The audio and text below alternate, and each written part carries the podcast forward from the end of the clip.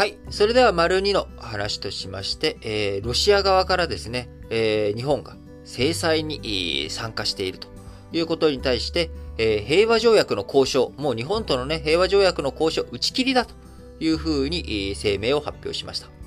えー、ロシア外務省、えー、21日に日本がアメリカ、ヨーロッパと歩調を合わせて発動した対ロシア経済制裁をめぐって、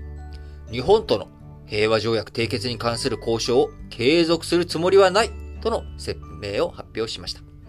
えー、ロシアとの間で領土問題、解決した上で平和条約を締結するという、まあ、日本の一貫した立場が拒否されたということになります。えー、もともと日本、1945年の第二次世界大戦、えー、これがね、終わった後に、えー、平和条約、まあ、第二次世界大戦が終わったよと、えー、講和しよう、みんなね、仲直りしましょうということで、えー、サンフランシスコ講和条約、えー、こちらを結びました。えー、このサンフランシスコ講和条約に、えー、参加しなかった国というのが、あ朝鮮半島、南北朝鮮半島のね、国、南北朝鮮。えー、旧ソ連、えー、ソ連ですね、ロシア。えー、そして、えー、中華人民共和国と中華民国と、日本のね、周辺諸国とは、サンフランシスコ講和条約を結ぶことができませんでした。えー、なので、えー、すぐさまですね、えー、日華台湾との間には、あ条約を結び、えー、そして、えー、その後、台湾との、ね、国交を破棄して、えー、中華人民共和国との国交を結んだと。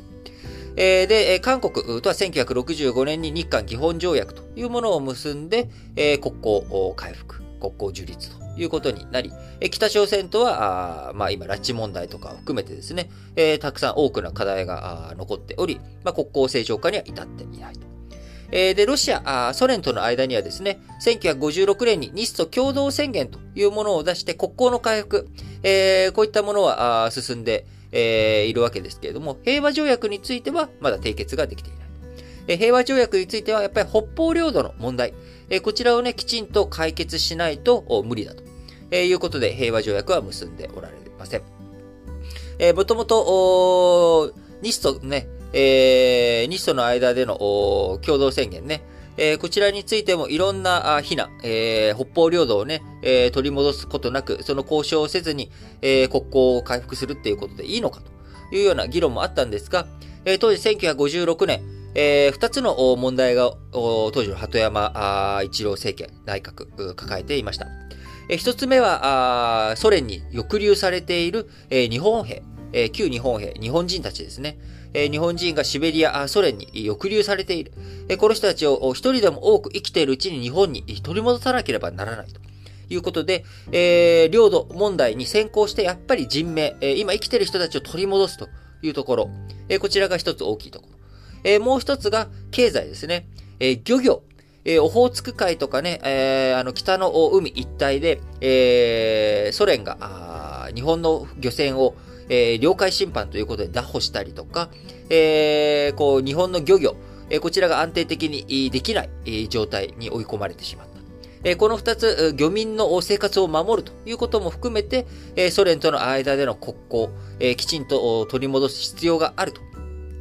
いう政治的な判断で1956年、えー、日ソ共同宣言ということで、えー、日本とソ連の国交を回復し、その後ソ連崩壊後も、えー、その継承国家であるロシアとはそのベースで、えー、今至っているということになります。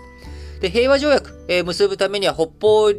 領土、えー、こちらの返還が欠かせないという立場を日本は、あこう、誇示しており、えー、途中ね、えー、2島返、2島先行返還とかね、えー、2島での妥結とか、まあそういった話がいろいろと浮かんでは、来たんですけども、えー、やはり4島、えー、こちらがね、北方領土、日本の領土すべてであると。えー、それをね、全部取り返さない限りには、平和条約なんて無理だと。いう、まあ、こういった、あ情勢もあり、えー、経済協力は進んでいくんだけれども、えー、なかなか、あ交渉については進まないということが、この、えー、50年間、60年間と、えー、そして70年間、1956年以降の、えー、66年間の姿だったわけです。えそれが今回、えロシア、えウクライナへの軍事侵攻をめぐって、欧米諸国だけでなく、日本からも厳しい制裁を受けたということで、えロシア外務省は、明らかに非友好的な立場を取っている日本、我が国の利益に損害を与えようとしているじゃないかとそんな国と平和条約結べるわけないと。そんな交渉する価値もないというふうに反発をしております。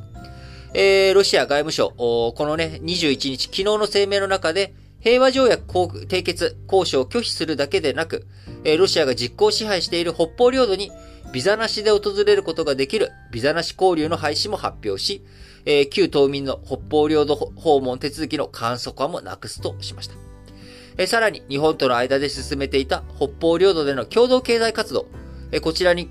こちらのね、実現に向けた話し合いも放棄するということで、まあ、日本がね、制裁をした以上、えー、ロシア側の反応としては、まあ別に逸脱してない話なのかなというふうに思います。えー、また、えー、国会の周辺国で作る国会経済協力機構ですね。一気に、あのー、北方領土、日本のね、えー、北の話からピューッと大きく西に目を移して国会、えー、国会の周辺国で作る国会経済協力機構のパートナー国として、えー、日本入っているわけですけれども、えー、この日本のパートナー国としての資格延長にも、えー、ロシアとしては応じないと、こういった、えー、宣言、えー、声明がね、えー、明記されたということです。えー、日露関係悪化の責任、反ロシアの方針を選択した日本政府にあると一方的に非難したということで、えー、なんとかね、あのー、日本として、えー、北方領土を取り戻すべく平和条約の交渉を続けたいんだけれども、えー、ロシアの立場としてはですね、まあ、このカウンターを打ってくるということは、まあ、あ致し方ないのかなというふうに思います。えー、ロシア、日露平和条約の締結交渉、一方的に拒否したということで、えー、今後、この、ね、第二次世界大戦後、えー、両国取り組んできた関係改善の道筋、え、閉ざされたことを意味しております。え、今後ね、え、ロシアとどういうふうに向き合っていくのか、ロシア外交の再構築、え、こちらがね、必要になってくるという状況です。え、また、ロシア、国外に対するね、こういった、こう、なんでしょう、強硬路線だけじゃなく、ロシア国内の発言、プーチン政権への批判、こういったものの封じ込めにも今躍起になっており、プーチン大統領、裏切り者は浄化するというようなね、非常に強い言葉を発して、発言をね、していたりとか、あこういったね、えー、ことになっております。えそういったロシアとの関係、え各国ね、え厳しい情勢、えどういうふうに向き合っていくのかという中、え業績予想、日本のね、え企業の業績予想についても、え先行きの不透明感が出てきております。え理由、新型コロナの影響とかね、そういったものもあるんですが、それ以上にロシアの問題、えこの影響で業績の見通し、えこう、え原材料の価格が上がったりとか、エネルギー価格が上がったりとか、え穀物のね、値段も上がってきていると。えー、こういったところ、経済制裁の影響の跳ね返りをね、えー、日本経済も受けると。え、その跳ね返りを受けて、え、企業の業績、え、下方修正が急増しているというような状況になっています。え、まあ、こういったね、状況の中、あしっかりと日本としてどういうふうに、え、やはり外交関係作っていくのかあというもの、こちらのね、えー、敵か味方かみたいな、やっぱりはっきりとしたあ外交っていうのはね、わかりやすさがあるかもしれませんけれども、やはり柔軟さとかそういったものに欠けていくと思っています。えー、日本、えー、ロシアと中国、えこういったね、厄介な隣人が、あ隣にいるという住環境、えそれを地政学的と言いますけれども、え日本の住環境というものを変えることができません。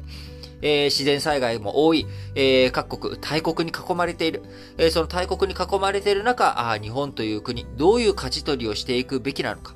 あのね、えー、こう一方的な感情に左右されるのではなく、えー、しっかりと自分たちとしてどういうふうに、えー、行動していくべきなのか、理性的なね、えー、対応、対策、しっかりと考えていくということがね、欠かせないと思っております。